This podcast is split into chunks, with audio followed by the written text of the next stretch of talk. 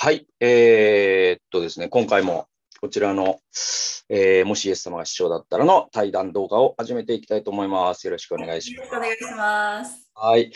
えー、まあね、あの、自己紹介は、あの、もう皆さん、あの、知ってくださってるかなと思いますので、えー、早速始めていくんですけど、一つお知らせがございまして、えっと、ちょっとね、あの、今回、えー、読書会のイベントを開催してみようということになりましてですね。はい。いつもですね、あの、この2人の対談を聞いてくださって皆さんいると思うんですけど、そこにちょっと入っていただくというか、で、それはもちろん配信はしないんですけれども、配信はしないんですけれども、この2人に、えー、皆さんに参加していただいて、こう、えっと、オープン読書会っていうのをやりたいと思っています。で、えっと、やる日にちっていうのがですね、7月8日金曜日の、えっと、夜8時から、えー、大体まあ90分から120分ぐらいの予定でちょっと考えています。で、この、えー、本について、えー、こう語り合うといいますかですね、えっ、と、まあ、参加してくださる方は、まあ、この本を持ってらっしゃって、まあ、えっと、もう最低1章まで読んでくださってたら全部監読している必要はないので、えっ、と、この本読んだことあるよと。で、まあ、こういうね、動画見てくださってる方とかが、まあ、大体対象になるかと思うんですけど、えー、そういった方々に、えー、参加していただくと。で、えっと、え、ちょっとですね、あの、なんだろう。こう、人数とか、こう、100人もね、あの、さばけないし、えー、その辺の人数のバランスと、あと参加してくださる方にも、えー、まあ、ある程度の、こう、負担をしていただくことで、えー、よりですね、あのいい、こう、参加者の、えー、雰囲気とか、えー、そういったことにもなるかなっていうのが今までの経験上ありまして。なので、参加費としてですね、えっと、今回ちょっと700円のチケットを、えこの概要欄の、えリンクに、えノートの、えーと、有料記事っていう形で数量限定、10枚限定で700円、1枚700円で、えー、販売させていただきたいと思うんですね。で、えっ、と、まあ、これはあくまでなんか我々が利益を得るというよりも、えっ、と、その、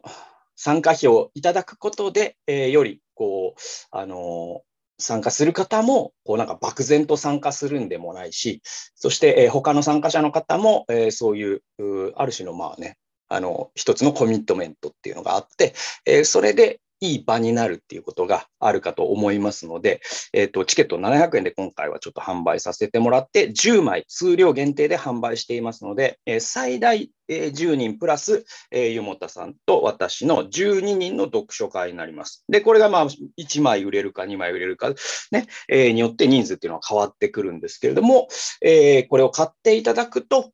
その日のズームのリンク、がその記事の中にありますので、そこから、え7月7日、え金曜日の20時にそのズームリンクに飛んでいただくと、その読書会に参加できますよと。えー、そういった会になります。なので、まあ、あの、このね、本を読んで、えー、買ってくださって読んで、で、ちょっと陣内さんにこれどうしても聞いてみたいなとか、あまあ、今までね、えー、今回が第5回になるのかな。で、今までの4回の対談動画を見てくださって、このね、2人の会話にちょっと混ざりたいとか、えー、そういう方はぜひですね、あの、チェックしてみてください。ということで、はい。えー、その告知がまずありまして。ということで、えー、あれかな？もう内容に入っていて大丈夫ですか？ね そうですね。あ私の方からも一つ、あの、登別の、まあ、毎回この宣伝してるんですけど、コーヒーの販売いよいよ7月1日から始まりますので、えー、今回は直接、まあ、電話で予約、電あ直接販売をするんですけど、電話とえー、メールとファックスと、まあ、いろんな方法で登別に直接申し込みすることができるようになっています。100g のコーヒー1袋、えー、1300円で販売するんですけど、エチオピアのコチョレという、まあ、イェルガチェフェっていうこう有名な産地がありまして、高級な豆としても知られているんですけど、そこのさらに限定された農園コチョレっていう地域のコーヒーを販売することでエチオピアの活動の支援に当てていくということで7月1日から販売しますのでそちらのリンクも陣内さんすみません合わせて概要欄。いたらと思います。で私が7月下旬からいよいよですねエチオピアに行って来ることが決まりました。行くことが決まりました。2年半以上ぶりとかになるんですけど、まあ、そこで、えー、現地の、まあ、小学校こうコロナの時期に学校に行けなくなってしまった子たちに向けて、えー、こう現地の仲間たちとですね元ストリートチルドレンで大学卒業して今学校の先生とか看護師をしている仲間たちがいるんですけど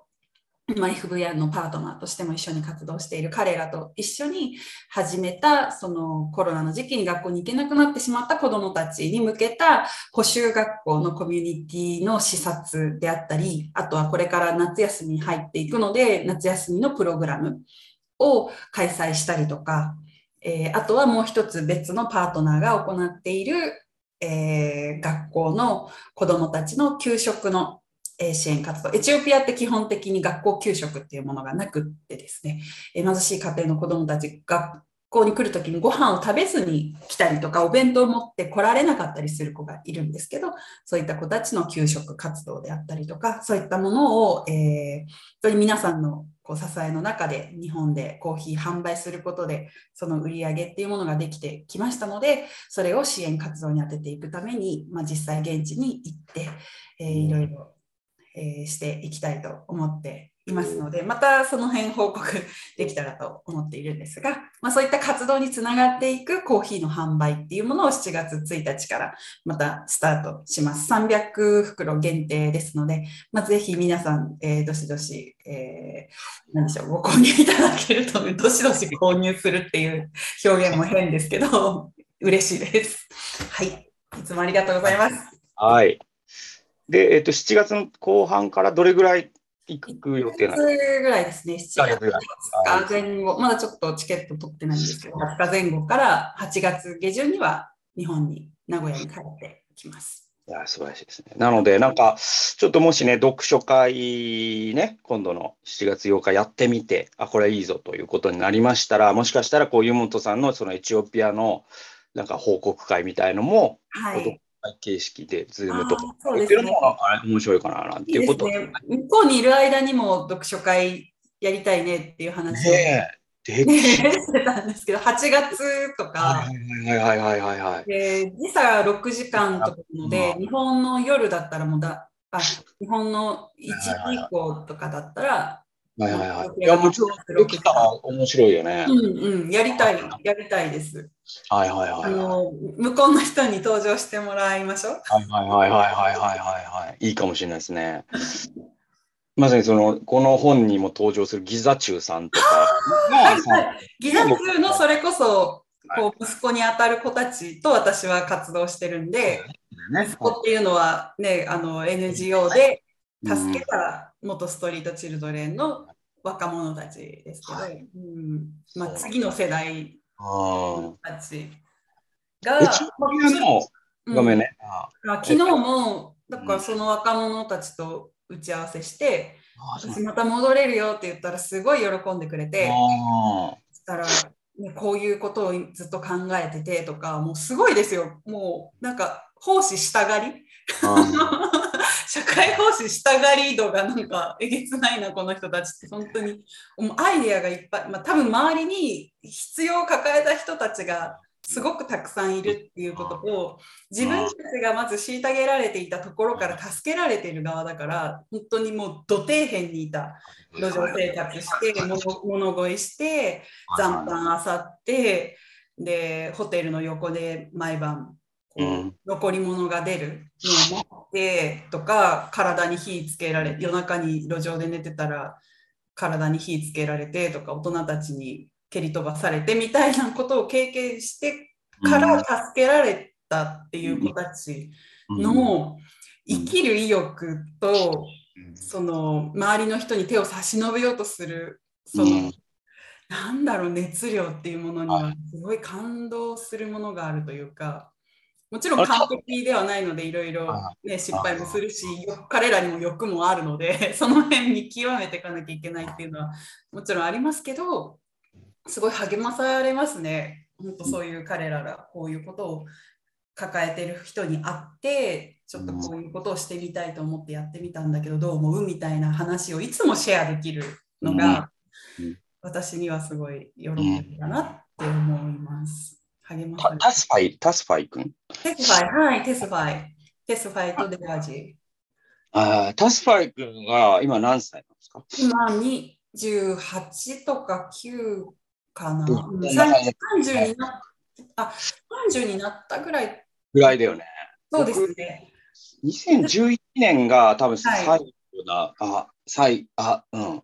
あ、でも13年にも1回行ってんだよな。でも2011年に僕がタスファイ君に会って、はいはい、なんかね、アジスを案内してもらって、うんうん、えっとね、あのエ、エチオピアチャイナレストランに行った。ああ、言ってた。中華料理連れてってもらったって言ってましたよ。怒った中華料理。で、その時にめっちゃ覚えてる。それ覚えてる。あ、本当覚えてくれるは。そうこの人と一緒に私は日本で、キリスト教の働きしてるんだよっていう話をしたら、あ、旬ね、あのね、中華料理を覚えてくれたんだよって。薄暗い中華料理に行きましたよ。それで、あとね、なんかね、そのアジスのさ、その、なんていうの、その、えっと、コミュニティバスのね、ロータリーみたいなのあるじゃん。はい。ああいうイオリギスとか。で、あのところで、めちゃくちゃ覚えてるんだけど、そのいわゆるちょっとこう、たまり場みたいになってるところで、うん、あのさ、わあれわかる？あのね、あの、体重、測るビジネスわかる？体重測るビジネス。あれ、あれ、あれ、な、あれすごくなんかお金払うと体重に乗れるんですよ、ね。見てる一応説明すると、な、なんだろう？な、なんか、なんかちょっと2、3人列作ってる、だからその靴磨くとかはわかるじゃないですか。そうそういうのね、理解する。で、あれな、なんなん？って聞いたら、あれは体重が測れるんだって言うんだよね。おやっつって、それで、やってみていい？っつって、で、でなナンブルだみたいな言われて、で、で、なんかちょっと並んで、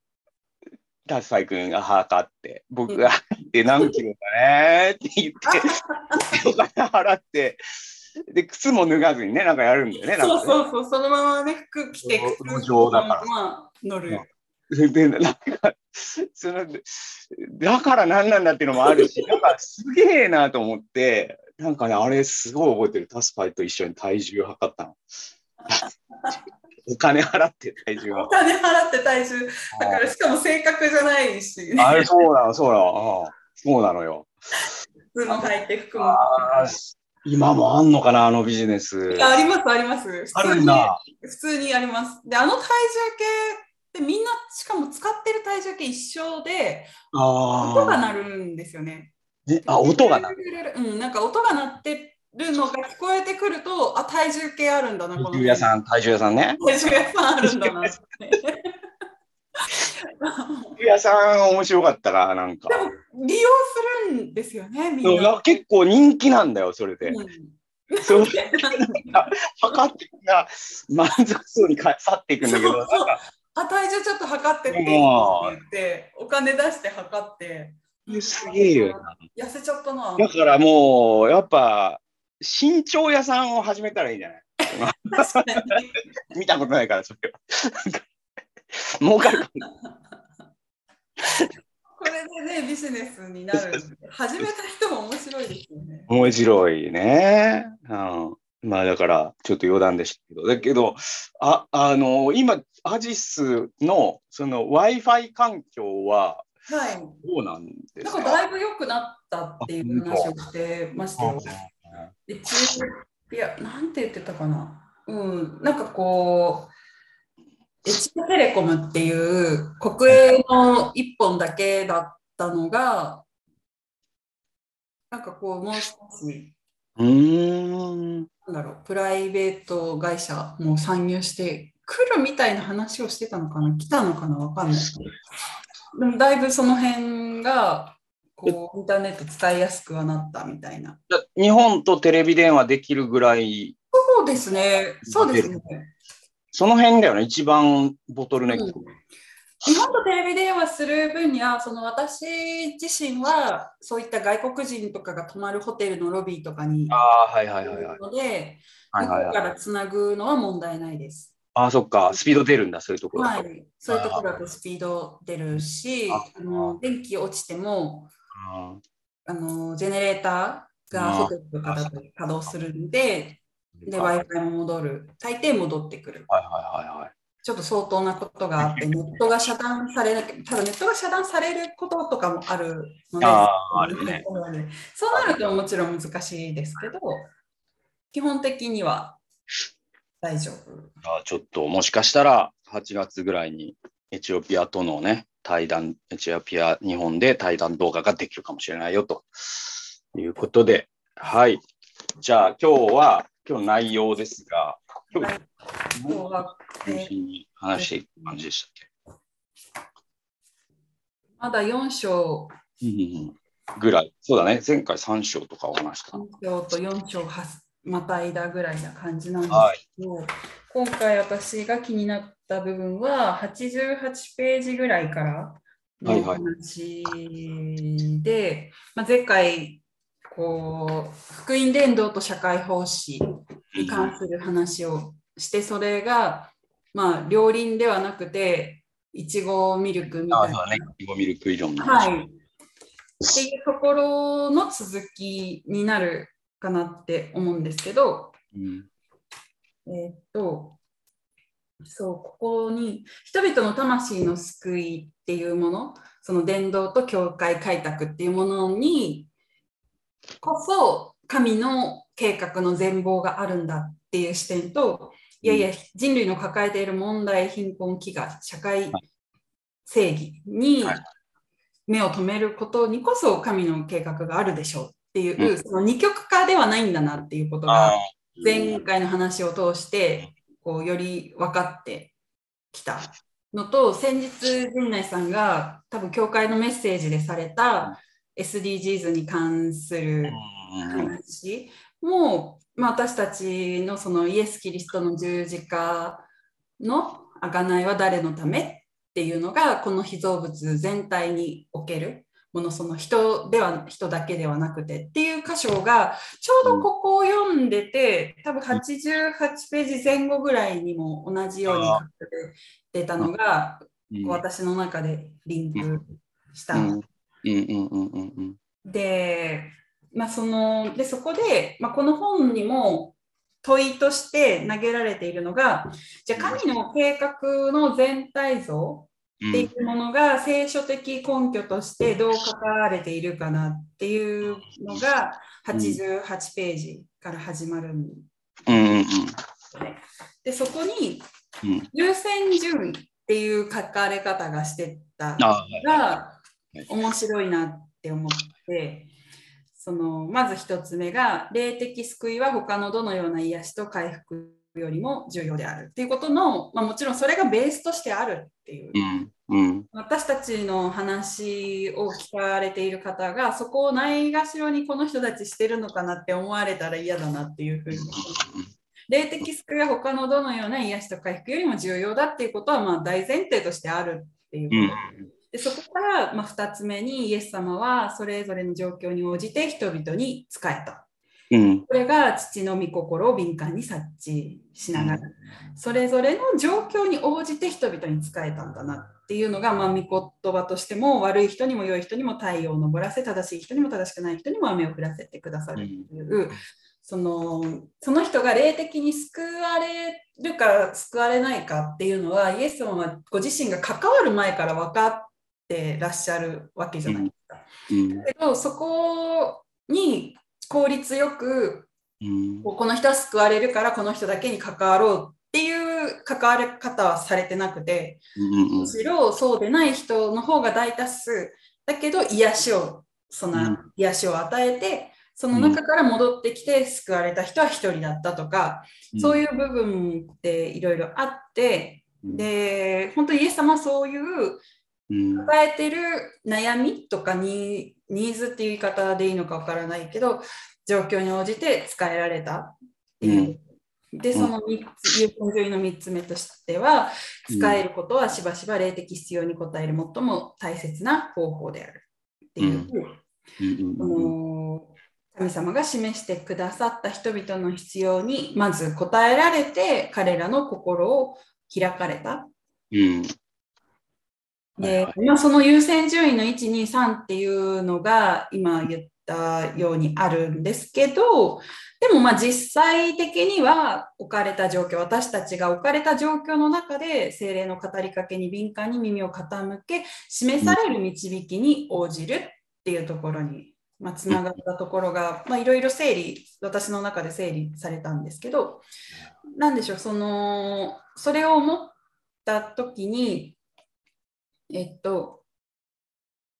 あそうそれで、まあ、ごめんなさい。このまま本を今ただ読んでるだけなんですが抜粋して読んでるだけなんですがその流れで97ページに霊的領域を超えたところまで関心を広げ使えるならえー、現在によって崩壊したすべてのものをご自身と和解させることが神の意図であるという良き知らせ。にこうこれなんか福音の説明になるのかなって思って、うん、霊的領域を超えたところっていうのはつまり霊的領域も含めたところだし、うん、それかこっち側かではなくそれを拡大、うん、拡張させたところに、さらに私たちが踏み込んで使えていくのであれば、私たちの罪の結果傷ついて傷んでいるこの世界のものに神との和解をもたらすことができる。でそれが和解させていく務めが与えられている使えていくことができるっていう神の意図。があることが良き知らせっていう部分が、なんかすごくこう心地よくしっくりとポンと落ちた感じだったんですね。でで私の今回のクエクエスチョンというか、うん、ここから思わされたこととしては、うん、あのどうしてもこうなんなんて言うんでしたっけ献身した人とか教会での仕事牧師とか宣教師とか、うん、そういう仕事をしていない人たちは、うん、福音伝道にコミットしていなかったり、教会での奉仕教会が行う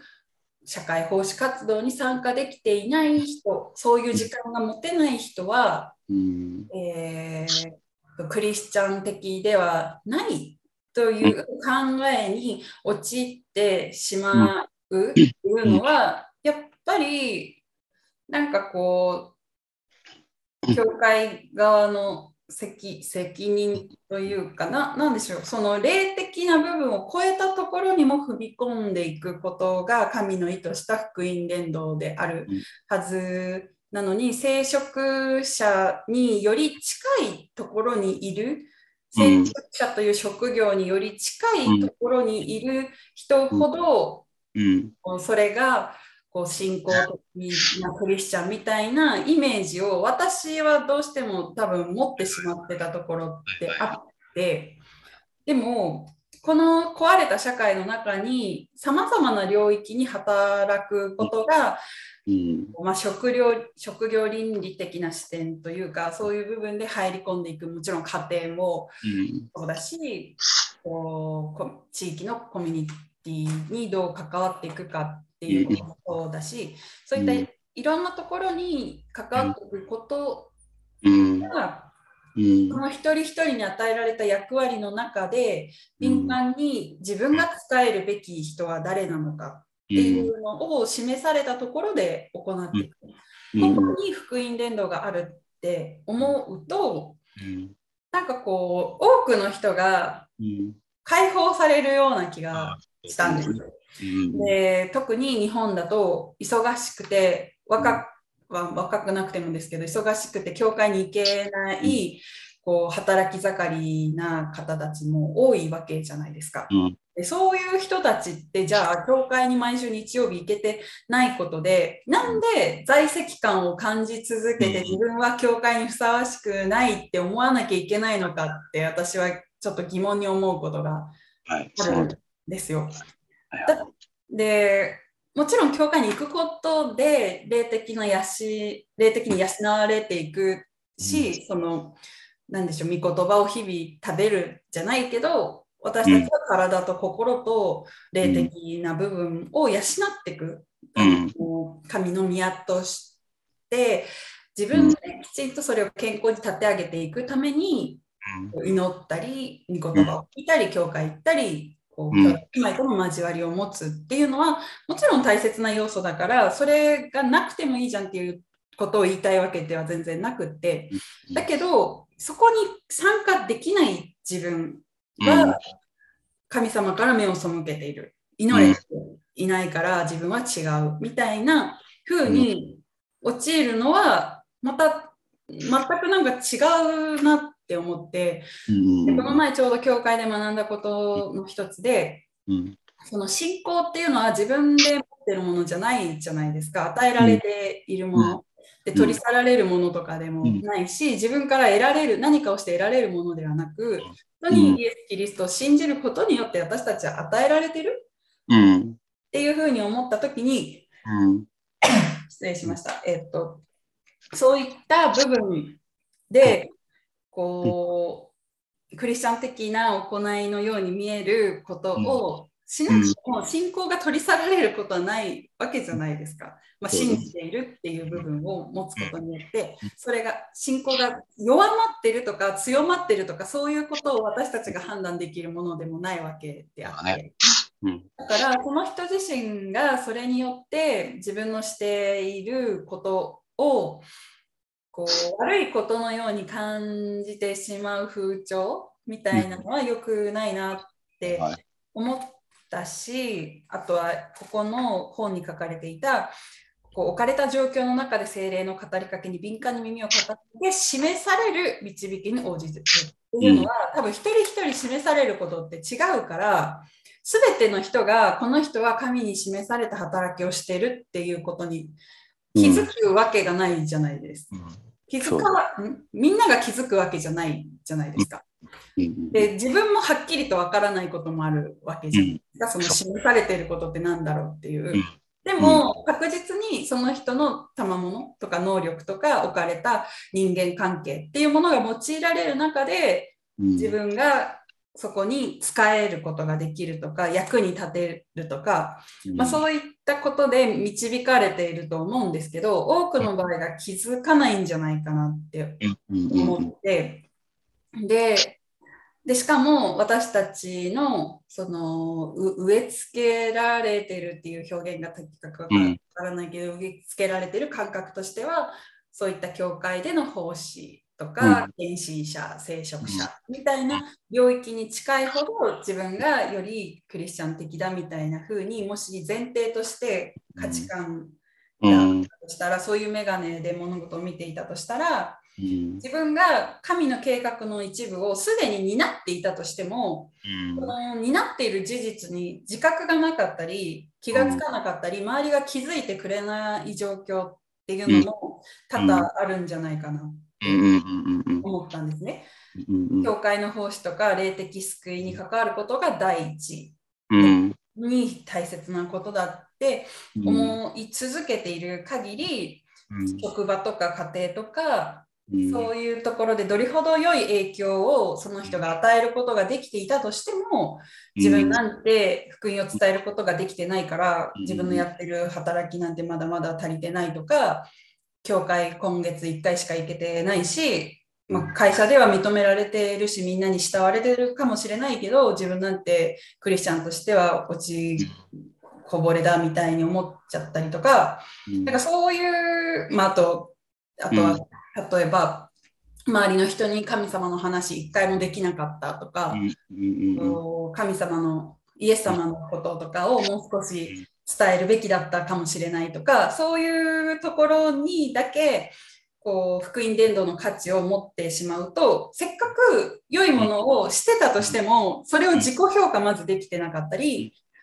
するとなんかすごいもったいないかなって思って。はいはい。その通りですね。はいはい。そう思いますね。はい。なかなかあの、えっと、なんか僕のそのいる教会とか教団では聞いたことがないけど、えっと、時々聞く言葉の一つにあの直接献身っていう言葉があるんですよ。うんそうそうそうそう、その教会用語の一つで。で直接献身っていうのは、その、まあ、取り物合わせる進学校に行って、教職者になるっていうことを意味するのね。あるいは、まあ、宣教師になるとか。えー、まあ、キリスト教の宣教をなりわいとして生きていく、えー、道を選ぶことを直接献身と呼ぶっていう、えー、のを僕はこれまでに何度も聞いたことがあって、うんじゃあ、間接検診ってあんのかな？なんか言葉として僕なんか全然ピンとこないんだけど僕は。間接検診っていうものもあるのか言わんとすることは分かるんだけど分かった時にぎょっとしちゃうっていうかなんかその じゃあ限界に。間接検診を選べますね限界にさだからさなんかそのピラミッドみたいななんかヒエラルキーみたいなのがあって、直接検診の下に関節検診があって、この下になんかもう関節検診しかすらしないなんか信徒みたいな人がいて、みたいな、なんかそういう世界像みたいなことで言うがもしあるんだとしたら、僕は全くその世界観に同意はしていなくて、で、その、なんだっけな、その、あの、ボブ・モフィットさんの家に2007年に行って1週間過ごしたんですよ。で、まあ、それは僕がまさにその、そのさっきの人たちの言うところの直接検診をする前だったわけ。だから公務員をしてて、うん、まあ、これから僕はそのキリスト教の NGO で宣教をの世界に飛び込もうと思っている。っていう、それを僕は今祈ってるんだ、みたいな。で、ボブさんにも相談したくて、えっと、市役所に有給夏休み5日間使って、で、行ったのよ。アリゾナに。で、その時になんかボブさんに、ななんつったかな、なんか僕がある、なんかの会話のきっかけで、あの、英語で、あのね、えっと、えー、レイでいい、RAY でいいのかな？でいいと思うんだけど、レイっていう言葉があって、それはそのヒラシントっていう意味なんだよね。ヒラシントっていう意味のレイっていう言葉があるんだけど、えっと、僕はレイだし、えっと、あの、なんだろう、そんなにこうね、進学を卒業してるわけでもないから何ができるんだろうみたいな、なんかそういうようなことを会話で口走った時に、ボブさんがすごく、あの、すごく怒ったというか、あの、なんていうかな、あの、珍しく、ちょっと厳しい顔になって、なんていうの、シュン、さっきのレイと君は言ったけど、私はその言葉が大嫌いだって言ったんだよね。で、それは全てのクリスチャンは、その教職者だろうが、えー、っと、ね、市の職員だろうが、どんな仕事をしていても、献身者に他ならないから、そこに線を引くっていう考えに僕は同意しないっていうふうに、えー、ボブさんが言ったんですよね。だからなんかその、だからボブさんに見えてる世界っていうのはまさに、その、ね、看護師が、えー、患者さんにキリストの愛を持って、えー、看護するときに、それは直接検診だし、なんだろう、その交通整理をしているクリスチャンが、ね、この人たちが事故をりませんようにと思いながら、神と共に交通整理をするならば、それは直接検診だし。っていう世界観なんですよ、多分、ボブさんって。だから、その、ことさら、その、キリスト教の教職者になることを直接検診ということが限界に含む、その上下関係っていうのか、その検診にグレードがあるっていう考え方に、ものすごくボブさんは、えっと、いいかいもうすごくまあ不満があるんだろうね。まあアメリカにもそういうのはやっぱりあるから。そうそう。でもそれがな何、どういう弊害を引き起こすかというと、やっぱその湯本さんが言ったように、まさにその人は神にその場所で完全に用いられているにもかかわらず、私など間接検診でなんですからみたいな、思いにさせてしまったりとか、それその人がもし小学校の教師で、えー、クリスチャンとして、ね、その、えっと、学えっと、文科省の指導要領には従わなきゃいけないけども、でもその中でも、えー、こう聖書的な世界観というか、人の上に人がいないし、人の下にも人がいないということをどうにかね、あの生徒たちに伝えようと思って祈りながらしている。それがどれだけ偉大なことかっていうのが、まさにそのさっきの言うところの、えーと、直接検診をしている牧師先生と全く同じだけ重要なんだっていうことに、その人自身が気づかないっていうのは、うんうんもったいないよねって話なんだと。ね。そうそうそうそう。本当、本当そう思いましたね。で、しかもこう、一人一人に与えられている役割とその重要性って、やっぱりこう、本人にこ本人にしかわからない部分もあるともちろん勘違いとして受け取ってる部分とそれが的確に受け取れてるかっていう区分けの話になるとちょっと難しいんですけどでも例えば私がエチオピアのストリートチルドレンに対して感じる思いっていうのはこうどう説明したとしてもそれが響く人と響かない人がいるのはもちろん当然でそれはそう作られている感性とか育ってきた環境とか見てきた景色とかによって一人一人価値観も考え方も違うわけじゃないですか。でそのじゃあマジョリティの人がそれを大事だと感じるから私はこれをやるのかっていう評価で、自分のする働きを選ぶわけではなく、そこに対する人たちの心に寄り添える自分、寄り添うことができる、その感性がわかる、そこへ思いが注げることができる喜びがあるとか、そういったもの、内から湧き出てくるもので、その人にしかわからないところもあって、で、それをこう、なんだろう、認め合う、知ろうとする文化さえも育たなくなっちゃうし、その霊的領域っていう部分だけにフォーカスを当てすぎると、こうそこによってじゃあ教会がどう教会が建てられるのかとかどれくらいの人が救われるかとか御言葉をどう伝えるかっていう指標だけにいつも持ってかれると、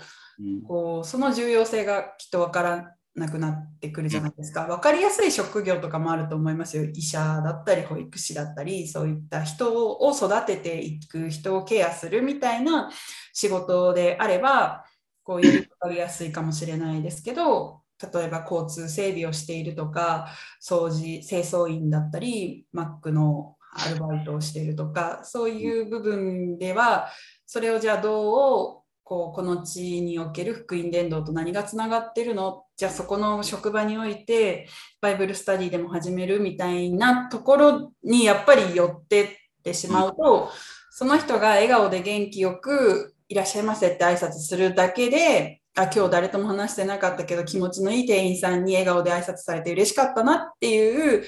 こう心地よさを得ることによって良いものをこの社会にもたらしたっていう部分への価値っていうものがこう見過ごされてしまうのはもったいないって思うし、まあその例えばななんだろうこう税務署で働いている人が、こう全く違うジャンルの職業っていうとちょっとすぐにそういうの出て例えが出てこなくてあれなんですけど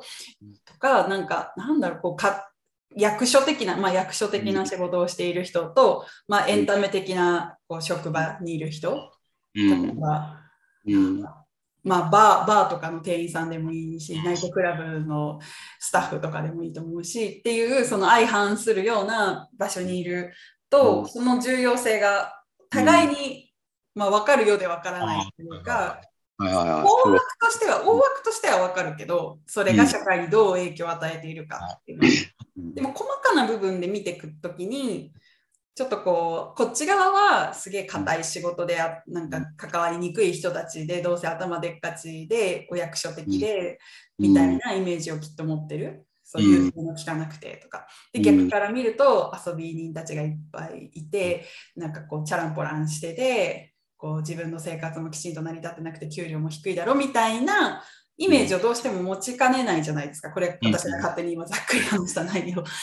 けどでもそういう全く相反する領域においてでもやっぱりそれぞれに与えられている中において社会に与えることのできる良い影響って絶対あるわけでうん、でそのバランスがあるからこの社会とか世界の秩序って絶対保たれていると思うし、うん、なんかそういうことをでも、まあ、全ての人が理解するのは難しいんですけどもちろん、うん、こう価値観も違うし考えも違うし自分が何に喜びとか楽しさとか正当性とか誠実さを感じるかっていうのも、クリスチャンであったとしても違ってくると思うから。だけどその一人一人が自分がそこに使わされていることによっての動機づけに動機づけをそのしっかりと持つことができるような励まし合いとか、自分自身がそれに気づくこととか、気づいていなかったけど、こう知ることによってよりこう意識を持って今の仕事に関わることができるようにするとか、うん。うん、なんかそっちもうすごくすっごく重要な気がする。重要ですよ。めちゃくちゃ重要そう、うん、重要な気がする。何も誰もなんかあんまり話さ。いいね。なんかそうなんだよね。だから教会で、なんだろうな、そういうことを本当は教会ってする場所であってほしいなというのは思うんですよ、僕は。で、僕もその自分の教会で、あの、なるべくそういう機会を作りたいなと思って、あの、ワーキングユースっていうのをやっていて、その、まあ、主に20代、30代の、えっと、えー、まあ、結婚していない層が中心なんだけど、そういう人たちにこう仕事をするとはどういうことかみたいなのを考えたり祈り合ったりするみたいなそういうのを作ったりとかはしてるのね。うん、まあ、そういうのは作らなければ逆に言えばルーティンの中にはないんで、うん、まあ、それはその教会がこれまでそういったところというのはいわゆるこう教会のまさにこう直直接献身の系譜に連なる活動とはちょっと違うわけじゃない。だからその、その系譜っていうのはやっぱりその教会学校であり、ユースミニストリーであり、うん、なんだ、その賛美とか、えー、賛美チームであり、はい、えっと、聖書研究グループであり、祈り会でありみたいなな。なんかそそういうルーティンがあるわけでしょ、うん、でもなんかそ、そこだけでカバーできていない部分というのはもう、ものすごくあるんで、だからそれは、あのすまあ、今、勝手にやっていけばいいって話なんだけど、でも一方で、やっぱそういうものが、えっと、カバーできていないということに自覚すらなければ、教会のリーダーに。結局、その、えっと、教会の活動に直接関わることこそがより重要なのであるという世界観を内在化してしまうから、無意識に。だからそのリーダーの世界観がえっと、メンバーに波及してしまうんですよ。で、それはすごく悲劇というか悲しいことで。だからまあ、あの、世代によっても本当に違うのかもしれないんだけど、多分これ聞いてらっしゃる、おそらく40代以下の、その、えっと、クリスチャンなり牧師も含めて、僕が今話しているようなことって、多分それはそうでしょ、陣内さんと。ね、その、小学校の先生だって直接検診だしって思ってくれてる気がするの。なんとなく皮膚感覚。その辺、50代ぐらいが中間で、60代、70代とかになってくると、結構、あの、急になんか、今まで考えたこともなかったことを言われたぐらいに感じる人もいるのかもしれない。というのは、本当に、その、教会に関わるという直接検診と、そしてそうじゃないビジネスの世界とか教育の世界っていうのは、この世の中のこととっていう、ものすごいこう、世界が2つあるっていう世界観の中でものすごく長く生きてらっしゃった方は結構そう感じるのかもしれないなと思っていて。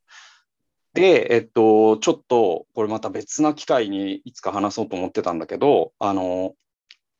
本当に衝撃のデータがあってね、うん、えっと確かだよ。えっとね記憶が間違ってなければだけどえっとね えっと、日本のね、牧師ね、うんうん、平均年齢みたいな話があってさ。ああ、この前言ってませんでしたっけ？ああ、ま、前言ったよね。本当びっくりしたの。なんかね、俺だから写真撮ったんだよね。びっくりしすぎて。で、すごい。え、それは本えっとね、なんあ、えっとね、出版されてるんですか？あった。本じゃなくてね、これはね、えっとね、FEBC っていうね、あの、僕、ラジオに一回しょさあの出演したことがあって、うんうん、そこからその機関誌が届くんですよ。で、なんか、その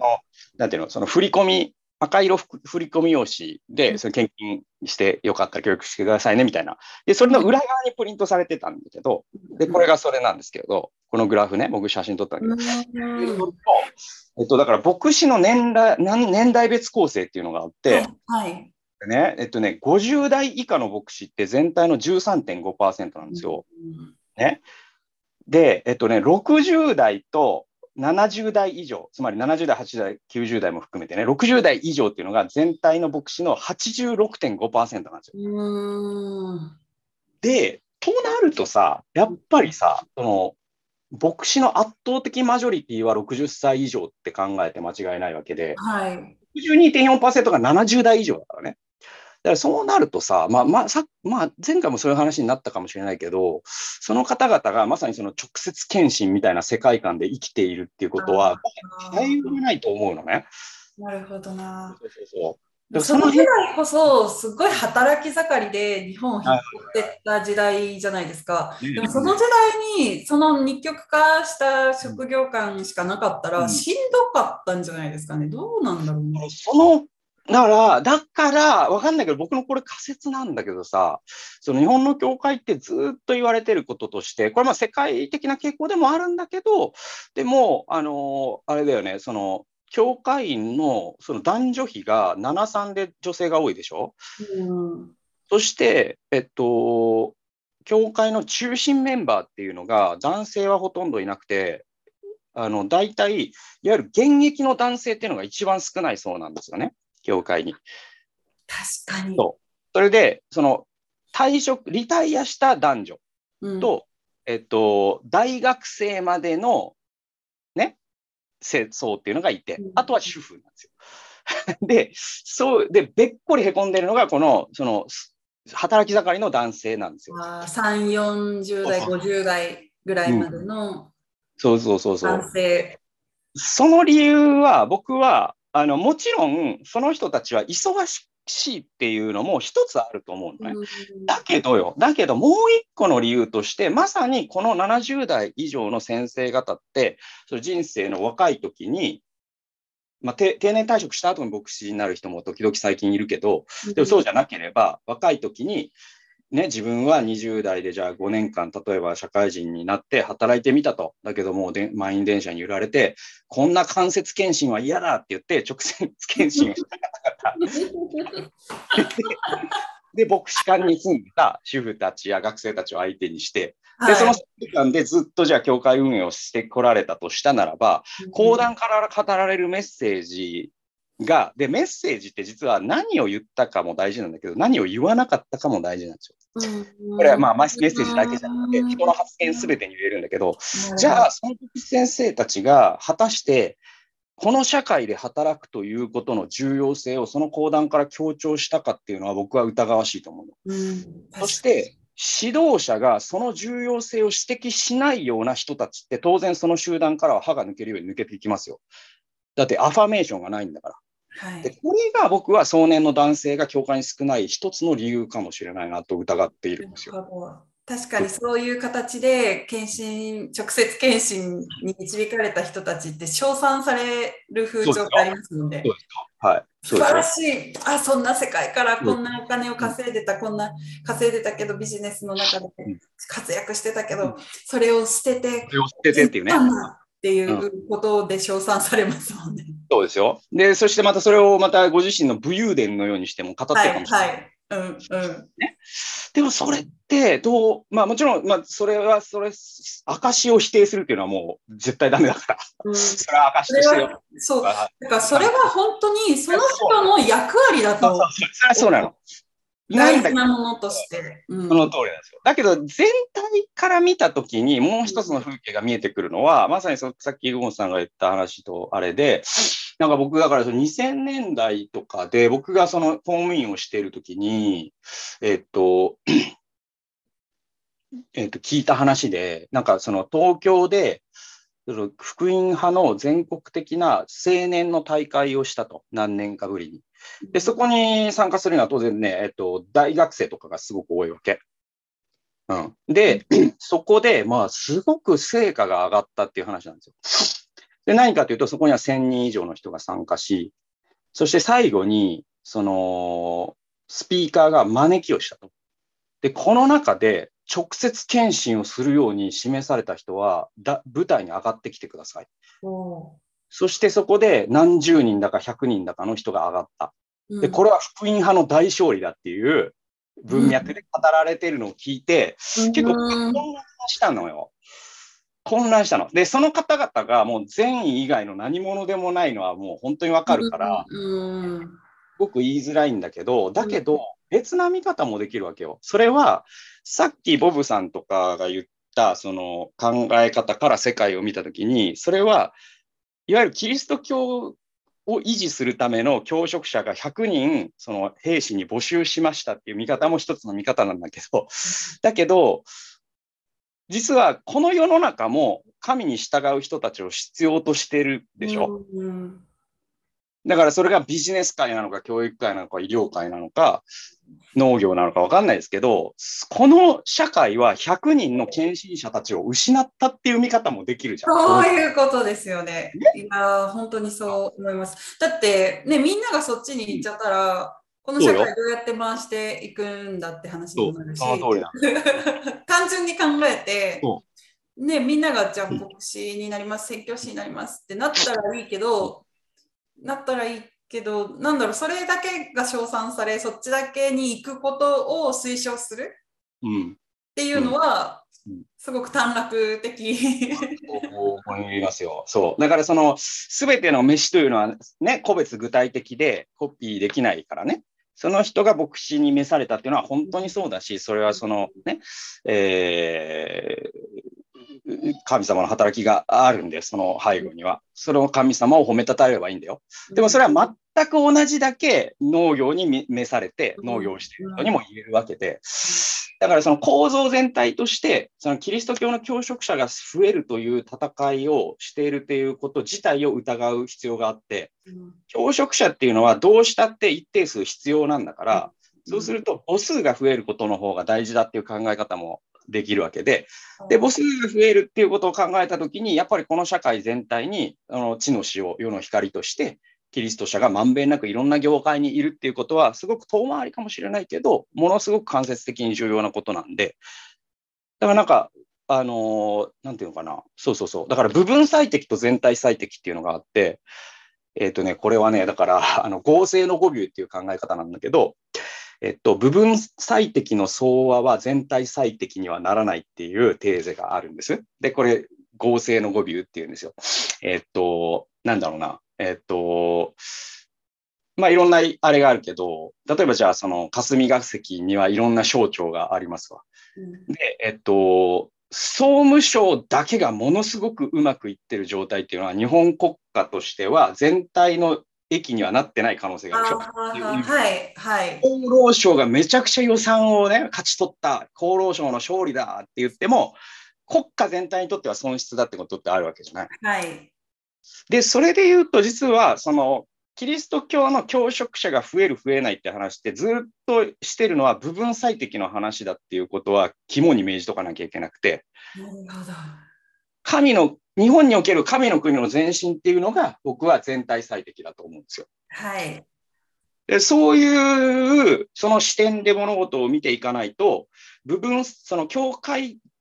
教会という業界がありますから、うん、その業界の部分最適っていうのは、実はクリスチャン全体の全体最適とは限らないんだよ。うん、そして、もう言わんや日本全体としたらどうなの？みたいな話があるんで、うん、結構この辺は分けて考える必要はすごくあると思いますね。なるほどな、そういうことだ。本当そうですね。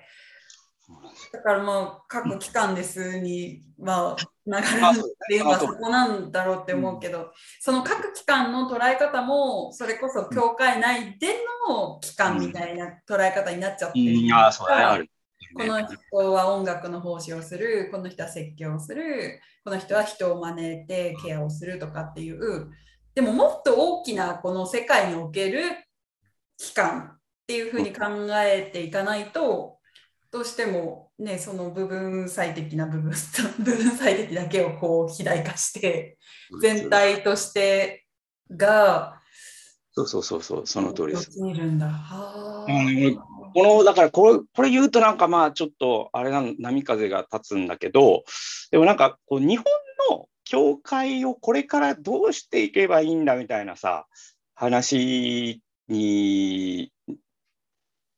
なるじゃない。なんかそそういう話ばっかじゃん、どっちからっていうと、なんかそのクリスチャンが集まると話すことって、日本のこの上、ね、その1%を超せない、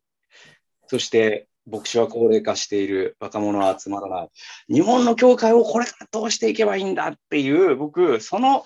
問題設定自体が全然実はピンときてなくて、うん、そうそう、ごめんね。だから、これ、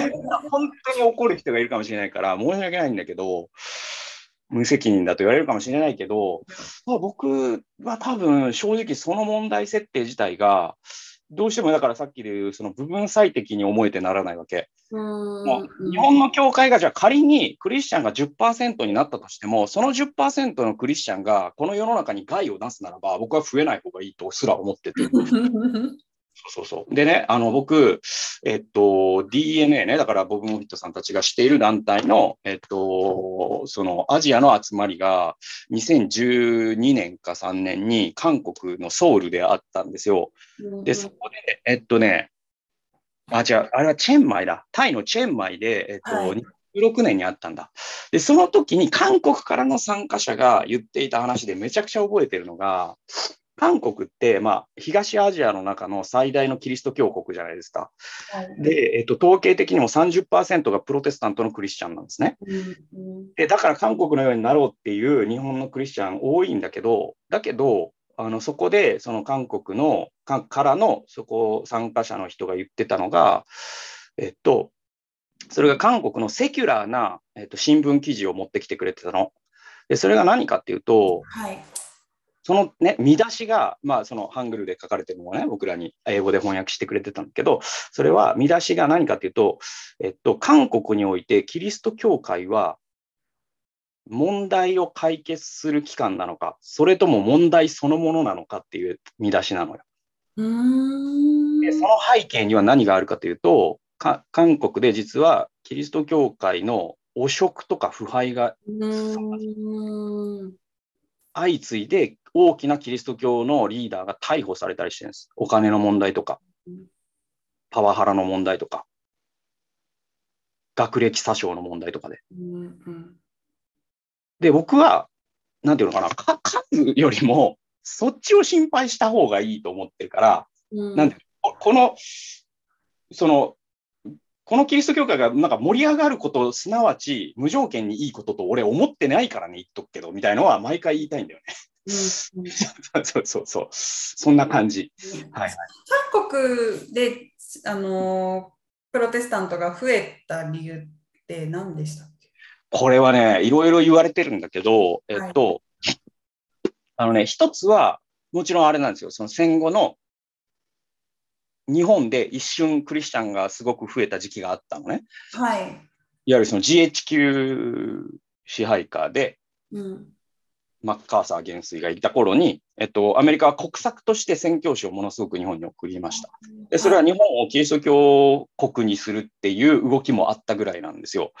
うんうん、で、えっと、だから、えっと、香川豊彦とかがその時に、えっと、天皇の家庭教師とかになるわけ。うんうんうん、ですごいキリスト教の片山哲かな？あのキリスト教の総理大臣も出てきたりとか、そういう時代があった。だけど日本は一気にそこから戻ったんだよね。キリスト教はやっぱ根付かなかったんですよ。でも韓国はそれが相当根付いたっていうのが一つあるんですよ。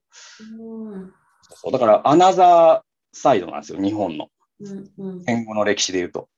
で、もう一個は、かんえっと、あれなんだよね。えっと、その地政学的にというか、あの、キリスト教が、えっと、韓国で、えっと、いわゆるこう日本からの独立っていう意味合いを持ってたんですよね。うんうん、えっと、これは、えっと、インドと結構似てて、うん、えっと、あの、インドの場合、北インドでクリスチャンになることって2つの意味を持つんですよ。それは、えっと、ヒンズー教というインドを捨てるという意味と、うん、国にひざまずくっていう意味があるんだよね。何にひざまずく？英国。だから、イギリスのね、植民地だったでしょ、インドって。うんうんうんうん、だから、えっと、インドの人がイギリスにひざまずかず、なおかつインド、脱インド的な、えっと、思想を持とうとすると、道は大きく2つあって、仏教かマウイストなんですよ。あの毛沢東主義。だっていうのを僕は聞いたことあるんです。だから、インドの実は憲法の創始者って、えっと、仏教徒になったんです。それは、い僕は、私はそのヒンズー教のこういう密程度とかにはすごく同意できない。うん、なぜなら、憲法を書くほど、そのユニバーサルな価値観を持つ人だから。だけど、かといって、キリスト教徒になってしまうと、まさに、その、英国支配時代の権力者たちが今もインドではすごく力を持ってるのね。うんで、そこになびくことになるから、仏教とあれは回収したんです。うんで、そういう意味で言うと、韓国って日本の神道を押し付けられたでしょ、一回。うんうんうん、時代にね。うん、それへの、その、それからじゃあ、晴れて解放されました。もう日本語喋らなくていいよ。天皇を拝まなくなっていいよってなった時に、その真空状態に入り込んだのが実はキリスト教だったんですよ。でこれは多分同じ理由で沖縄にクリスチャンが、はい、沖縄にクリスチャン多いでしょ、うん、あの確か本土だとクリスチャンって1%以下なんだけど、沖縄ってクリスチャン人口3%ぐらいあるんじゃないかな、確か。ちょっと間違ってたらごめんだけど、多いんですよ、とにかく統計的に。で、それは多分、その大和ね、内南中、大和中、彼らから見たら日本の。ある種の支配構造っていうのがあって、それをある種 GHQ は救ってくれた救世主でもあるわけ。つまりその沖縄戦でね、地上戦をしたときに日本軍はお前ら生きて捕虜の恥ずかしめを受けることなかれって言って最後まで戦わせたわけでしょ？はいはいはい。させたりしたわけ。うん、それってもうありえないことじゃない？うん、だって軍隊っていうのは民間人を,、ま、を怪我させないためがことなのに、民間人をある種盾に使ったんだからね。これはもう本当に恥ずかしいことを日本軍はしたわけ。で、その中でもその命令を守、えー、破って生き残った人もいれば、あるいは日本軍の中にもその大本営からの命令を、えー、ある種無視して、そしてむしろ日本、沖縄のね、民間人を守った優秀な将校がいたのは分かってる。だけど、でも大きな構造としては日本軍はそれだけのことを沖縄にしたんですよ。で、そこへ持ってきて GHQ が入ってきました。敗戦しました。で、沖縄って日本に返還されるまではアメリカの領土になったんでしょ、一回。で、その時に、ある種救世主のように感じたのは当たり前で。ああ、なるほど。そして彼らが持ってきたキリスト教というものにシンパシーを感じるのも当たり前なんですよ。だからそういう心理的な要因があって、韓国も沖縄もクリスチャン増えたっていうのは多分ある。なるほどな。さっき話したパチンコ、ドラマのパチンコも結構そのシーンが出てくるんですよ。韓国人のクリスチャンたちが祈ってるシーンとか、まあ、日本にそこから来るその牧師とかもいたりするんですけど、結構そういった普通のドラマにもその描かれるほどにキリスト教としての影響が強いから多分そこの描写ってしっかり書かれてるんだろうなと思ってまあ、アメリカによって作られてるから多分自分たちのその GHQ による、まあ、その政策の一つとして宣教師を送ったことでこう神道を押し付けられたところから解放された韓国人たちがキリスト教徒になってったっていうシーンを描いてまあその文脈としてそこのシーンはないけどそれを、うん、うん、こう分かるようにあえてその宗教的な部分を入れているのかな。しっかり結構いる出ているので牧師も登場人物に韓国人で救われて、牧師たちも結構出てくるから書いてるのかなって今ちょっと思いました。ああそういう背景がそうなんだよね。うん。そうそうそうなるほど。その私がクリスチャンでない外国人の友人と話してた時に面白面白い視点だなって思ったのが、うん、私その人はスウェーデン人なんですけどクリスチャンで、で教会、あ日曜日教会行かなきゃみたいな話をしてた時にえなんあなんだっけな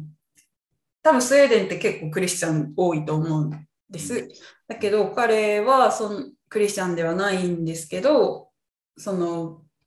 私がクリスチャンであることを知った時に言ったセリフが、僕は天国に行っ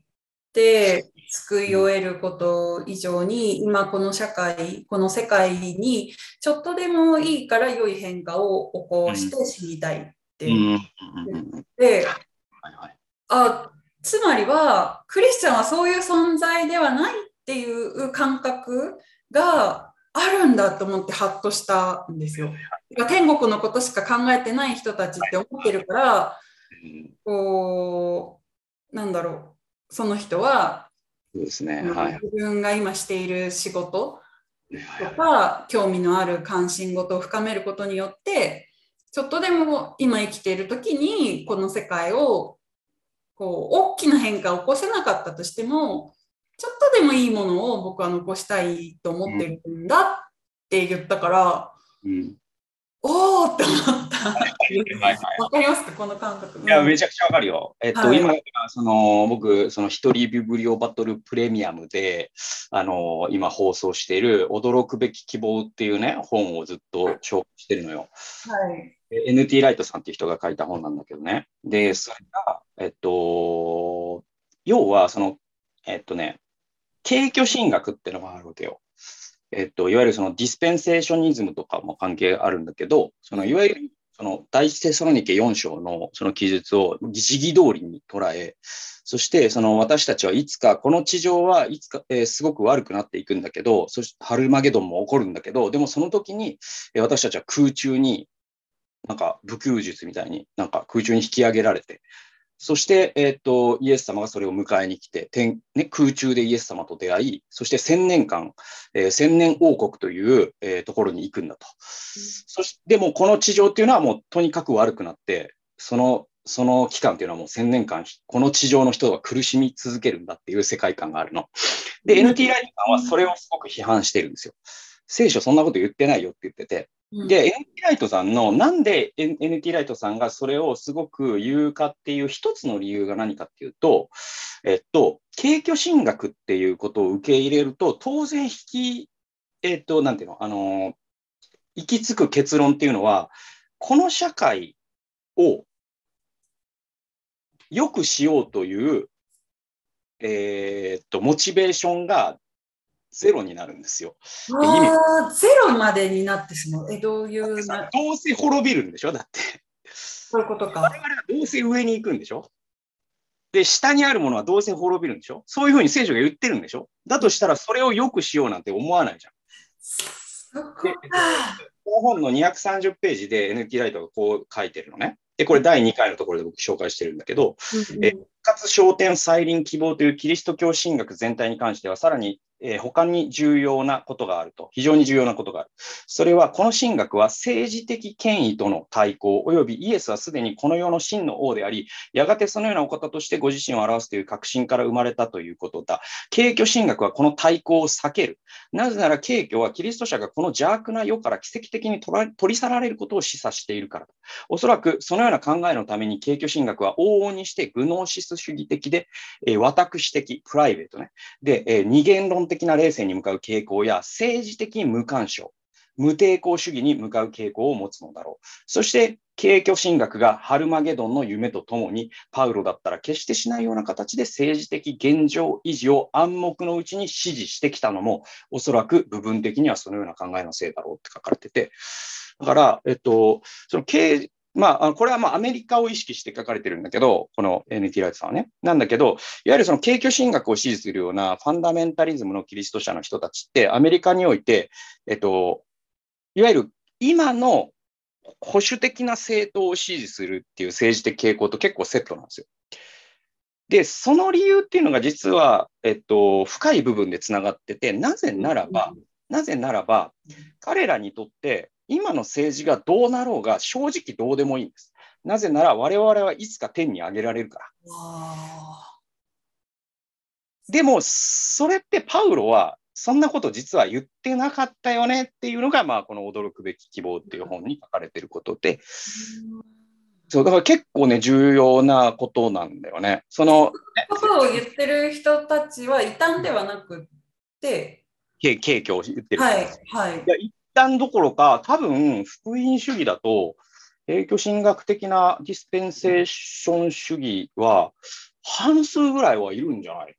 それは世界全体によって何ですか？どこかの国にその特徴が見られるとかでなく、割と世界全体においての,、えっとね、の解釈。あのね、国でいうともうアメリカが震源地です、この景況神学。はい、もう完全にアメリカです。で、日本の福音主義ってもうアメリカの影響がほぼ90%以上だから、だからまあアメリカのブランチみたいになっちゃうんだけど、うん、だからまあアメリカ、日本の福音主義のディスペンセーショニストが、えっと、世界の中でも多分アメリカと同じぐらい多いっていうのは世界のバランス、ヨーロッパとかも入れたバランス、ヨーロッパの新政党主義とかの人でディスペンセーション主義者ほとんどいないんだけど、えー、だけど日本の福音派はもうアメリカのブランチだから、だから結構、あのー、協情主義的にえー、ディスペンセーション主義とか、景況神学、心理実力と多いのね。え別にこれはあのそれぞれの聖書の読み方あるから、別にあのこっちが正しいんだとかって押し通すつもりも僕の側にもないんだけど、だけど、その世界観を受け入れることによって、何が結論として引き出されるかっていうと、やっぱりまあこのボブ・モフィットさんが、えー、この本の中でも語っている、あの、DL ムーディっていうね、えー、まあ、ムーディ進学校っていうのがシカゴにあって、それの元になった、まあ、アメリカのリバイバリストがいるんだよね。で、その人って、ちなみに、景挙進学をものすごく推した人でもあるんですよ。で、この DL ムーディっていう人が、えっ、ー、と、救命ボート理論っていうのを言ってるんですよ。うん。はいはい、これ、確か何章だから出てくるでしょ？出てきた気がするな、この世界は滅びるから、早く救いでこのボートに乗せて助ける。そうそうそうそうそう。だから、あの、ムーディが言ったことは、まあ、ボブ・モフィットさんも書いてるんだけど、この世界っていうのは沈みゆくタイタニック号だと。うんうん。ね。えっと、我々クリスチャンがすべきことは、一つでも多くの救命ボートを海に投げ込み、そして一人でも多くの人をこのタイタニック号から救命ボートに乗り移らせることだって言ったんですよ。それが伝道だって言ったんです。で、その続きがあって、ムーディはこう言ったんだよね。じゃあ、この本体である沈みゆくタイタニック号はどうしたらいいんですかって聞かれたときに、それは沈むに任せておけばいいって言ったんですで、そうすると、この環境保護をする意味なんてないことになるでしょ。なるほど。うん、独裁政権に対抗する意味なんてないことになるし、民主主義の劣化を嘆く必要なんてないってことになるでしょ？はい。南北問題。破壊を進めながら資本主義をどんどん推進させていけばいい。沈むんだから。唯一問題になるのは、し申請して、改心して申請して、天に上げる側に、ま、上げられる側に回るってことだよね。でも僕は、なんか、なんだろうな、それはでも、もしクリスチャンが本当にそんな人たちなのだとしたら、うん、僕はさっきのスウェーデン人が言うのもすごくわかるのね。こういう人たちになりたくないなって僕も思う。思ったのかもしれない。そういう印象を持ってるのかもしれないですね。そうそうそうそう。なりたくないって思いますね、それは。ね、なんか、その、地表から2センチいつも浮いてる感じの人っていうかさ、僕はキリストはむしろ、この地、この地の苦しみを共に苦しむ方だと思っているので、多分逆なんだよね。なんか高飛びして、俺は適当にね、皆さん苦しんどいてくれたらいいから、俺は雲の上で主を永遠に賛美するよみたいな人ってさ、僕がもしクリスチャンじゃなかったら、僕がもしクリスチャンじゃなかったら、今、こいつとだけは同じになりたくないなって俺思うもんだって。うんうん。それはアフリカにいる時に多くの日本人から言われたセリフでもありました。なんかやっぱりこう天国どうせ僕たち行けるし神様どうにかしてくれるから別にレイジーでもいいよね、うん、仕事ちゃんとできなくてもいいよね。みたいな感覚の人ってやっぱりいてそういう人たちを見てで、ね、日本人でそういった開発途上国に行くアフリカに行くっていうこの多くは、こう何か良いものを生み出したいって思っていくから、うん、行ってそういうセリフを吐かれたりとか、うん、そういう姿を見てしまうとやっぱキリスト教にはなりたくないって思って帰ってくる。っていう。そうなんだよね。そうだからなんか、これが本当にバランスなんだけど、まあ、ボブさんもその辺のバランスをすごく意識してこの本を書いてるんだけどね、うん、あの今の僕のロジックを進めすぎるとどうなるかというと、我々の力でこの地上にパラダイスをもたらせるっていう傲慢になるんですよ。うん、ヒューマニストの傲慢になっちゃうんですよ。確かにな。だから。あるし、できないこともあるしっていう部分を。うん、こっちの局にはヒューマニストの傲慢があって、こっちの局にはクリスチャン的な空中浮遊してる人たちがいて、はい、僕らは真ん中のどこかにいなきゃいけなくて、うん、この地上で苦しみながらなんとか良くしようと思う。だけども我々のね、努力っていうのには限界があるし、人間不完全だから死ぬまで題は全ては解決しないだろう。でも、その先に究極的な解決を神様が持っておられるということを信頼しながら、それをするっていう、そういうバランスな気がするんだよね。すごく大切ですね。本当そうだな。そこに陥ってしまうと、自分自身も偶像化してしまう。働きをしていくことによって、はいクリスチャンとしてこの地に良いものをもたらすっていう部分が空像になって、それこそがクリスチャンとしての生き方だろうっていうことを握りしめてしまうことで、排他的になったり、自己アイデンティティをそこに求めるようになったり、うん、そうなんだよね。そこのバランスですね。で、神様がどうにかしてくれるっていう部分っていうのをね、こう忘れてしまったりっていうのもあるし、どっちかに。なんか極限までは悲観主義者っていうか、悲観主義だからこそ頑張るわけじゃない。このようなでも最後の最後のところで、究極の楽観主義にジャンプするっていうか、うでも神様は我々の弱さを補ってくださるっていうところの最後のジャンプが多分信仰なんだけど、なんか最初の一歩から飛んじゃってる人は多いなと僕はいつも感じる。それをそのボン・ヘッファーという人は安易な恵みって呼んだんだけどね。安易な恵み。そうなんですよ。うんそっか、ああ、一歩目から飛び込んでしまっている。なるほどな。そこの意識って、そういうものの意識を持っていくことっていうのは何が大事なんだろう。まあ、私の自分自身のことっていうと、最初にこう、うん、FVI と、洗礼を受ける前に FVI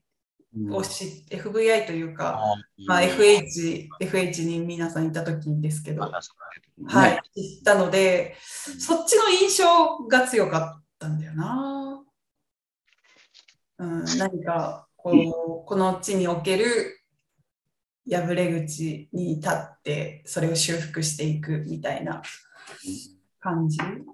のイメージが強かったから自分の中ではすごくしっくりそうでもかん自然環境とか野生動物に関しての保全活動に私はすごく10代後半から20代前半にかけて興味があったかからそのことに対しての興味を話すとやっぱ若い子に対して教会って将来どういうことしていきたいと思って、今何を勉強してるのとかどんな仕事してるのって話になるじゃないですか。私はそういうことに興味があって今、まあ、動物看護師としての学校を卒業して動物病院で働いてるんですけど将来は、ま野生動物とか自然保全自然環境保全に興味があるから。まあ、いろんな事情で大学には進学できず学問を深められなかったけどフィールドワークで何かしらできる道を模索するために今動物園で働きながら獣医さんたちからいろんな情報を得て、うん、こう実際現地に出向いていったりとかその時神奈川県にいたんですけど神奈川県の自然、えー、環境保全センターみたいなところで愛鳥、うん、愛鳥？保護、鳥鳥の保護、はい、愛鳥センター、鳥の保護とか野生動物で怪我した動物の保護のボランティアをしたりとか、まあ、してるんですみたいな話を、まあ、したんですけど、あんまりそこに対しての、なんだろう、こう、は励励ましっていうことは、教養語的なのかな。かった。なんか、うん、こうって思って。はいはい。関節検診だと思われたんだろうね、多分ね。まあ、関節、だいぶ関節検診だなって思われたんじゃないずいぶん遠巻きな関節検診だな、みたいなね。ね、そういう部分があったな。そこ行ってた時に、その教会にも獣医さんがいて、で動物のこと私聞き聞いた聞きましたもんね、うん、その獣医さんに。聖書って動物のことをどういうふうに捉えてるんですか？って思わず聞いた気がする。教会ではなんか全然それが、なんだろう、こう。あまりこう重要重要重要視されてないっていう表現もあれです。重要、うん、なんかこう取り上げられてないから、どんなふうに教会クリスチャンってこの動物とか自然環境のこと見てるんですか？みたいな。はいはい うん、その人は何て言ってたっけ？ちなみに。旧約聖書にはこう犬が汚れたものとして取り扱われているものがあるねみたいな話をしてました。ねいや、これだからさ、まあ、あの、あんまりだからその、あ僕自身もあんま主語が大きな話にならないように気をつけないといけないんだけど、でも僕は、その、えっとね、ブラジルのベロオリゾンテっていうところに、えっと、13年かなに行ったのよ。先生のボブさん主催するやつでね。で、そこで、えっとね、えー、っと、その、なんか空港からあ会場に行くまでの車、なんか相乗りみたいな形で行くんだけど、その参加者のカナダかアメリカの女性のクリスチャンの方がいて、で、その人とが隣だったの、たまたまその相乗りの車。で、僕10位な、日本で10位で、こういう10位からこういうキャリアになって、今、キリスト教の仕事しててみたいな。なんかそんな話をしてたら、え彼女は、その、今はなんか学生だったのかな。それでその環境保護のことをしたいと言ってて、うんうん、だけどアメリカだとちょっときついのよねみたいなことを言ってて、それはその教会でそのすごくそのいわゆるこう環境保護 SDGs みたいな今で言うとね、えー、そういうことを言うと、すごく、えっと、冷たい風当たりなんだと。うん、あの理由っていうのが何かっていうと、教会って、まあ、特に、まあ、福音主義の教会、アメリカの。で、えっと、政治的保守なんだよね。うんうん、共和党支持者が多いんです。それはもちろん地域にもよるんだけど、特に保守的な州なんかだと、南部とかだと、福音派イコール共和党支持者で、うん、そのゴリゴリの政治的保守が多いんですよ。そして牧師もそれを講談、講談から言うと批判されることもさすがにあるんだけど、でも、その直接的ではないにしても、割とそういうことを言うわけですよ。うん。で、そういう雰囲気の中で、クリスチャンっていうのはすべからく、その共和党支持の保守主義者であるべきだっていう雰囲気がすごくアメリカでは強くて、で、これ何度も言うんだけど、主語でかくなりすぎないように、州とかにもよるでしょう、もちろん。だけど、その女性が言ってたのは、だから、私の教会でこれから環境保護の働きを神様に示されてしたいっていうと、すごく冷たい意見に出くわすことが多くて、その理由はなぜかっていうと、アメリカにおいて環境保護のことを強調するのは民主党だからなんだよね。あなたは民主党が支持しているようなことをクリスチャンのくせにするのかっていう、でもそれ、なんか、全然もうさ、論点がさ、もうめちゃくちゃ。本当ですね。うん、なんか、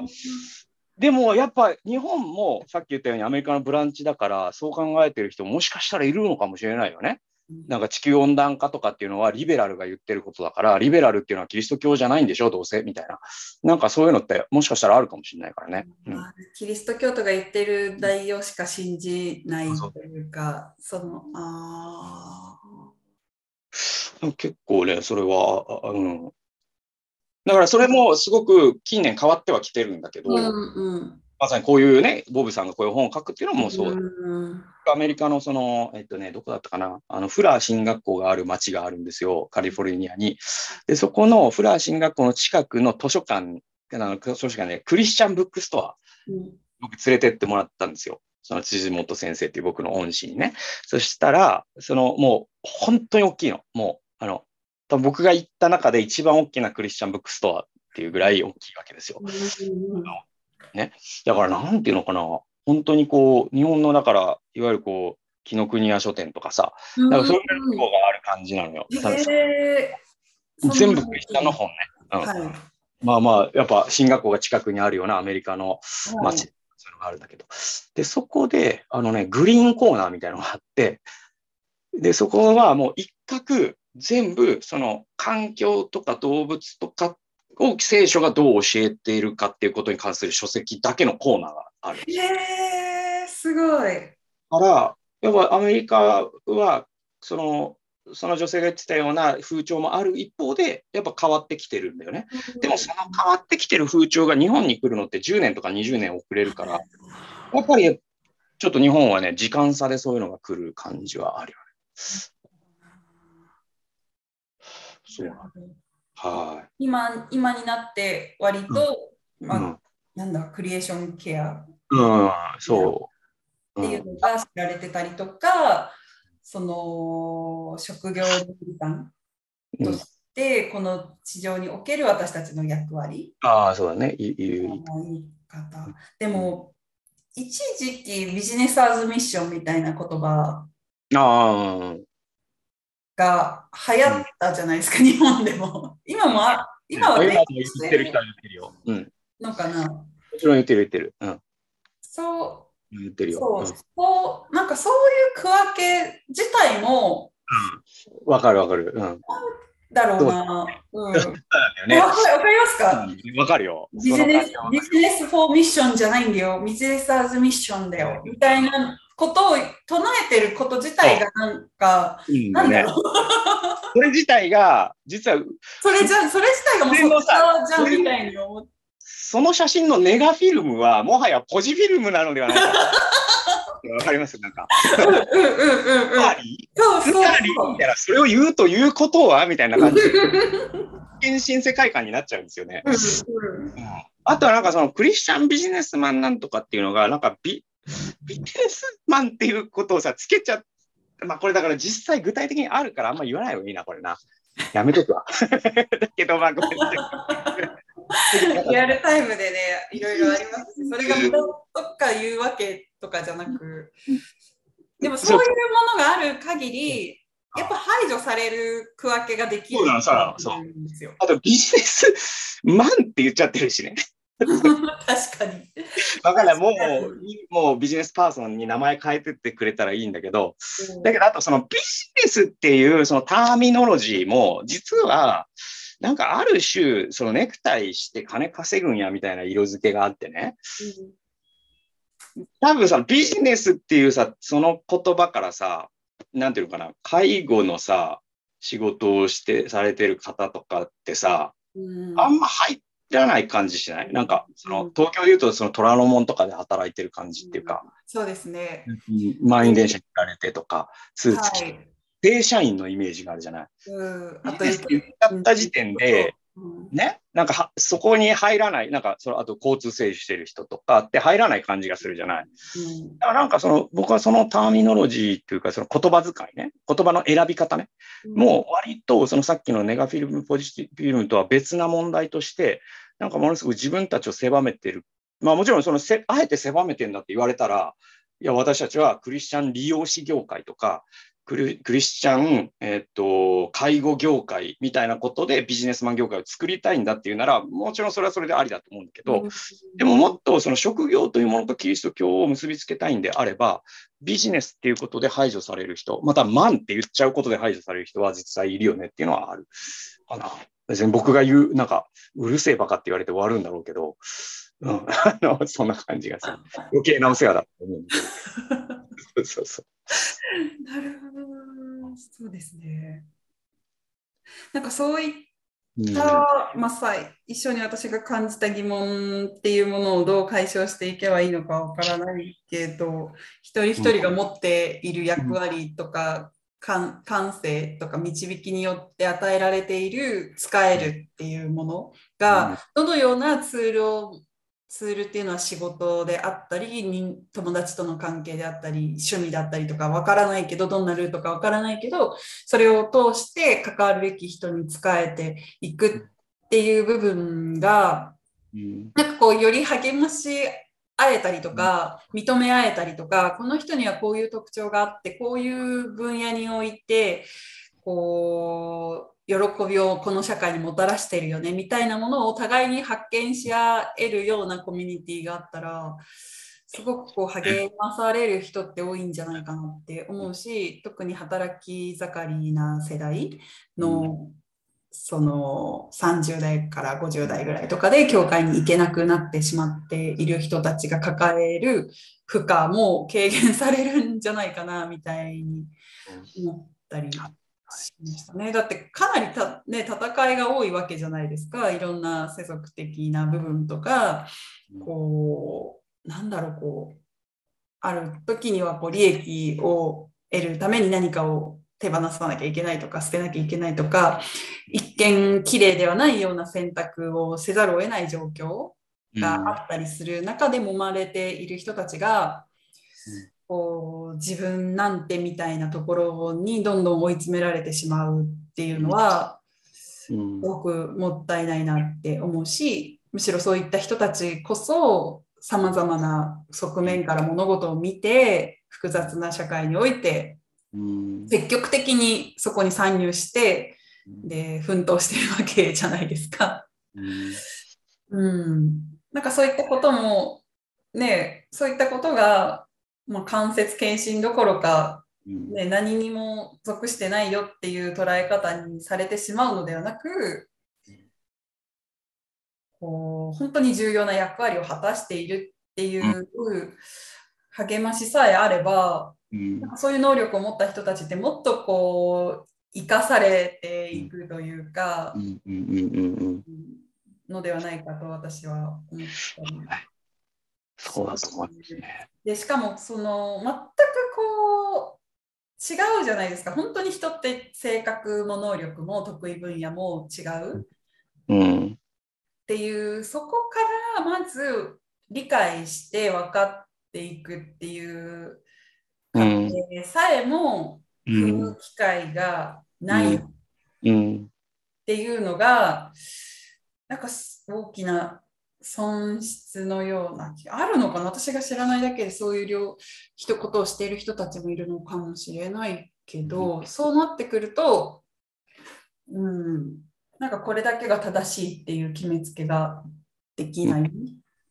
と思う。例えば今私がやってるウェブの仕事においてでも、まあ、一緒にやっている方との性格って真逆だし私は人と関わったり営業的なことをするときにすごい楽しいし喜びがあるし私と陣内さんのその辺の性格も真逆だと思うんですけど刺激があるところに行くのが大好きだからそれによって頭が活性化されてるのも感じるしこうリフレッシュする。し、うん、なんかこう自分が生かされてるというか用いられてる感っていうのをすごく得ることができるしそれが休息にもなるいい気分転換にもなったりするから、うん、結構必要なんですよね。だけど、うん、こう一方でなんだろうこうそういう人ってこう広く浅くしか人と関われないよねみたいな言われ方をすることとかもあるし、うん、私はもう特定の深く関わる友人っていうのはいてそこがあって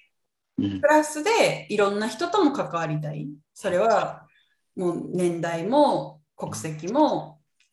こう性別も問わず関わるし、その時にこうなんだろうなこの人は嫌いとか好きとかっていう判断さえもあんまりしてないから、うん、こう関われるタイプが決まっている人たちから見ると、うん、すごくほんなんかもう子供の時から言われ続けてるから、うん、結構もう慣れて私はそういうもんだと思って慣れてるとこはあるけどでもどうしてああいう人たちと付き合うの？みたいな。あなたは誰と結局仲がいいの？とか結構言われ続けてきた、うん、もう本当に子供の時から。うん、っていうふうに見でもそういうふうに見られちゃうんだなっていうふうにでそれであ私たちとは違うわねみたいに離れていく友達ももちろんいるし、うん、一定の友達と密にいたいタイプの人にとっては、うん、ちょっと私は変てこりんだからって思うのかもしれない、異色というか、うん、とかなんかこう遊んでそうと見られたりとか、でも全然ななんだろうそういうこう他者理解、で逆に言うとそのあんまり人付き合いが得意ではなくこう社交的でもなく一人でいたいタイプの人は、こうなんでみんなと一緒にいないんだって多分言われたり、こうこうコミュニケーションを取っていかないとダメだろうっていうことを言われ続けることとかが子供の頃から多分多かったりとか、多分あるじゃないですか。それが自分に寄ってる方こそいいものって多分見ちゃうから、それがこう人格的なこと、性格的なことからスタートして、まあ、職業であったり、こう趣味の話であったり、まあ、いろんなことに紐づいていくと思うんですけど、うん、その全く異なる他者は私には分からないし違うけどこの人の持っている特徴が生かされる分野とこの視点っていうものがすごく大事なんだなっていうことをこう深く理解してでしかもそれを褒められる、うん、褒めなんか自分とは違う自分にはそれがもないみたいな劣等感を抱いたり優劣で判断するのではなく、うん、私にはこれは全くない部分だ。私はこれが本当に苦手だ。だけどこの人これに特化してる、うん、けどこの人のはこういう部分に苦手で私はその苦手部分は全然苦をせずにこなせるとかって全然違ってるところをこう評価し合うのではなく認め合えるうん、で一歩踏み込んでその人の視点から見た物事っていうのを見る機会とかがあったら、うん、その人自身の人格もそうだしその人が関わってる分野もそうだし、うん、クリスチャンの中で言えば、まあ、職業とか仕事とか家庭とかにおいても、もっとこうなんか視野が広がっていくというかそれこそそれぞれの各機関としてこう、様々な領域におけるキリストの体が一緒に立て上げられていくじゃないかなって、はい、なんか思ったりしますね。うん。なんかそういうことってないのかなって、なんか、はいはい、何が言いたいっていう話なんですけど、思ったりする、しました。ああ。はいはいはいはい。そうね。だからなんか、まあ、あの、ま、なんだろう、他他者に対して開かれてるみたいな話なのかな。まあ、あいう話とも、でもあるし、あのな、あのね、なんか今のね、時代ってね、あの、リトライバリゼーションって言われるんだけど、はい、人々が再部族化している時代っていうのが言われ始めていて、はい、まさにその SNS って実はその人を多種多様な人とこうつなげると思われていたんだが実際にやってみると要はこの20年って壮大な社会実験だったわけでその結論が出始めててそれ SNS はむしろ、えっ、ー、と凝集させちゃうってことが分かったんですよね。つまり SNS をやればやるほど自分と似た人としか出会わなくなるってことが分かったんだよね。意見を持った人としかつるまなくなるんですよ。つまり社交の範囲は狭まるんですよ、SNS のアルゴリズムにしたら。でこれがエコーチャンバーとかフィルターバブルと言われるもので、でそのそうするとその自分の意見自分と同じような人とそうだよねそうだよねって言い続けることの気持ちよさっていうものに慣れちゃうと、はい、自分とは異質な他者というものと対峙するっていうことが面倒くさくなっちゃうんだよね。でもそれって実はそのすごくいろんな意味でえっと、社会全体にとってもダメージだし、その人自身の人間的成長と言ってもいいんだけど、うん、そういうものにとっても大きなダメージなんですよ。うん、人が成長するときって異質な他者に出会い、そして認知的不協和が引き起こされたときに初めて人間って成長するんだよね。でもそれがない状態の泡の中で、フィルターバブルの中で体液にくるまれて、はい、のように過ごしていると、いいねの応酬の中でね。